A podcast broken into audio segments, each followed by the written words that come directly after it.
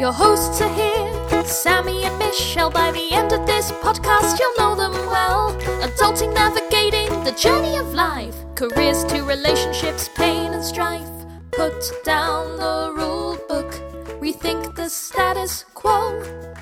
If there's another direction you wanna go, find purpose, passion, and mastery in all that you do with status post adulting.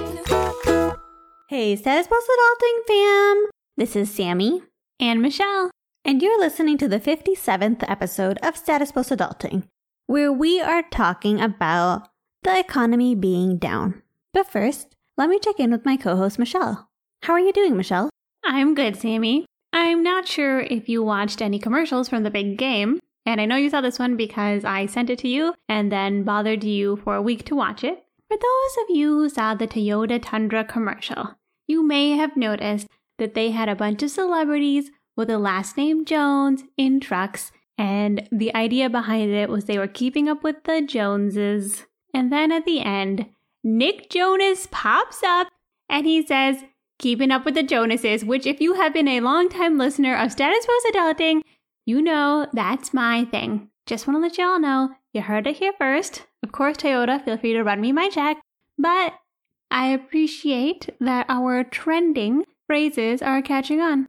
And to be clear, Michelle just didn't know that that phrase was keeping up with the Joneses, and she legitimately thought it was keeping up with the Jonases because she is such a millennial. That commercial totally stole that from our podcast, and now we know that they are listening to Status Post Adulting too. We hear you, we see you. Thank you for listening. Coincidentally, I do drive a Toyota. And Sammy, how are you doing? Oh, I'm doing good. You know, Michelle and I are just living our little small town life over here. If any of you want to check out our water video, we did a little reel on how we get water here on Instagram. It's pretty exciting. So follow us at Status Post Adulting to check it out. I don't want to brag, but it's going viral. It's going somewhat viral. It's going very viral. In other exciting news, I signed up for the fire dating app. what? This is not a dating app for firefighters, is it? Uh, if there's a dating app like that, uh, holla at me, okay? I think there's a dating app for lumberjacks. Did we talk about that on our dating app episodes? I think we did talk about that. I just feel like those people will live very far away from here. Because there's no trees. but yeah, the fire dating app, aka firedating.me, is a dating app for people who are interested in financial independence and retiring early. I'm not really sure if I'm 100% into looking to date right now, unless you're somebody from the app who I talked to and mentioned the podcast to, in which case I'm 100% serious. Wow, Sam, I didn't even know this about you. Yeah, it's a really cool dating app because it's specifically for people who are into fire. And I will say a lot of these people and me have a lot in common. Like, it's kind of funny how many people are into waking up early, then being a little bit in nature, and then listening to a podcast while having coffee. Wow, Sammy, using an app with possibly the worst UI I've ever seen in my life. Where's what? UI, user interface. Oh, yeah, sorry. The user interface, it's alright, okay? You can't expect the most from that, you know? I think it's functional. I'm just upset, Sammy, because I've been telling everyone that I can't date while I'm in the middle of nowhere. And now I find out that you've been spreading your seeds across this country looking for a man to build a fire with. To be clear, no seeds have been spread. and speaking of seeds being planted, many of you have probably been investing in the stock market or maybe index funds if you're listening to this podcast. And you may have noticed that the economy is down. Yes, Sammy, at the time of this recording, the economy across the board is down some way or another. The S&P 500 itself is down at its lowest point for the year. Who knows though, maybe by Tuesday it'll be back up. We cannot say. But we wanted to talk about it because we thought this would be a great opportunity to talk about preparing for when the economy goes down because it is inevitable, sometimes for the short term, sometimes for longer than expected, but we did think it was a good conversation to have. Exactly, Michelle. And let me be honest, when I checked my 401k account because I was trying to do a transfer into my new company, I thought I was robbed. I was like, these people have messed up my finances because I am missing tons of money. Again, but no, in fact, I looked at the S&P 500, the whole market was down. It's not just me. But that's why this is an important conversation to have because if you forget about the long term, it's easy to be really discouraged by these market downturns. Yeah, and if you're not like Sammy and you didn't look at your 401k recently, you might not have even noticed that the market is down because consumer spending is actually up as of last month. So, whether or not you actually notice the economy is down, why it's down, those sort of things are not really what we're going to talk about. What we're going to focus on today is how to make sure you're both mentally and financially prepared for any market downturn. Mental and financial preparedness is correct, Michelle. And I think that's a really important part of this whole market downturn thing. Whenever the market's down, we have to remember that we're investing for the long term. It's not uncommon for the market to go down for a week, a month, years sometimes, sometimes even a decade, but over the long term, multiple decades, the market does go up. And if you don't believe me, Google S&P 500 and put in max. And when you put in the max amount of time to visualize how much the stock has gone up, you can see that it has gone quite up. And even this little small downturn is just that a very little small downturn. You make a good point, Sammy, because in this situation, specifically in terms of the United States market, what is the lowest point of 2022 was actually a new high in October 2021. So it is really about perspective. When you are looking at the news or you're looking at what's trending, you might see such things that, oh, the market is down right now, but it is really relative. And I think that's the first thing to keep in mind because the market is really sensitive. It's just people buying and selling stocks and funds based off of their feelings. And if people are scared, they might quickly dump their money. And then the next day, other people might buy it and spring it back up. And Michelle, that's why it's so important to have an emergency fund. The worst time to draw down on your investments, that is the worst time to sell your investments to get the cash, is when the market is down. But if you don't have an emergency fund, you might come across a situation where you're thinking, hey, I better sell now because I actually need this cash to fund whatever's going on in my life. Exactly, Sammy. It's very, very possible that when the economy is down, that's also when you're going to need to reach for your emergency fund. A good example of that is when the market crashed in March of 2020 when COVID hit and the lockdowns hit and the market crashed. A lot of people were also losing their jobs. They were losing money through side hustles like renters. And so a lot of people were scared in that moment and wanted to pull out money from their investments when especially when you look at it now that was the absolute worst time to pull out your money because because literally starting the next day the market went on a tear upwards that's exactly right michelle and i remember me in march 2020 i saw the markets dropping and i felt some anxiety because I knew that whatever money I had invested was not going to be usable during that time period. And that's when I really started to appreciate an emergency fund. Before that, I had heard people talking and saying things like, hey, you don't need an emergency fund. Your stocks are your emergency fund. It's way less lucrative from a math perspective to keep an emergency fund in cash rather than in the stock market. And I kind of understood that argument. I thought that's true. You know, why would you keep cash rather than invest everything? I still kept a cash emergency fund just for expenses, but during March 2020, I really appreciated that for me, I like to have a pretty big emergency fund. I like to have at least two years cash, and I know a lot of people would look at that and say, that's way too much cash. You are definitely losing money on that. And I agree, I am probably losing money on that. But I don't really care because it makes me feel comfortable. And when things like these market drops happen, if I have that two year emergency fund, I feel safe and I can relax. It's funny, Sammy, because when I listen to different financial gurus and people who are on podcast or give out money advice, a lot of them say the usual rule, which is, you know, keep an emergency fund of three to six months. And then they'll append there and say, I do keep a larger than normal amount of money for my emergency fund, but that's just because I want to be extra careful. So a lot of these finance gurus who are telling you to keep a three to six month emergency fund are actually even keeping more money in savings, even though they know that they may be losing out money because their risk tolerance isn't necessarily that high.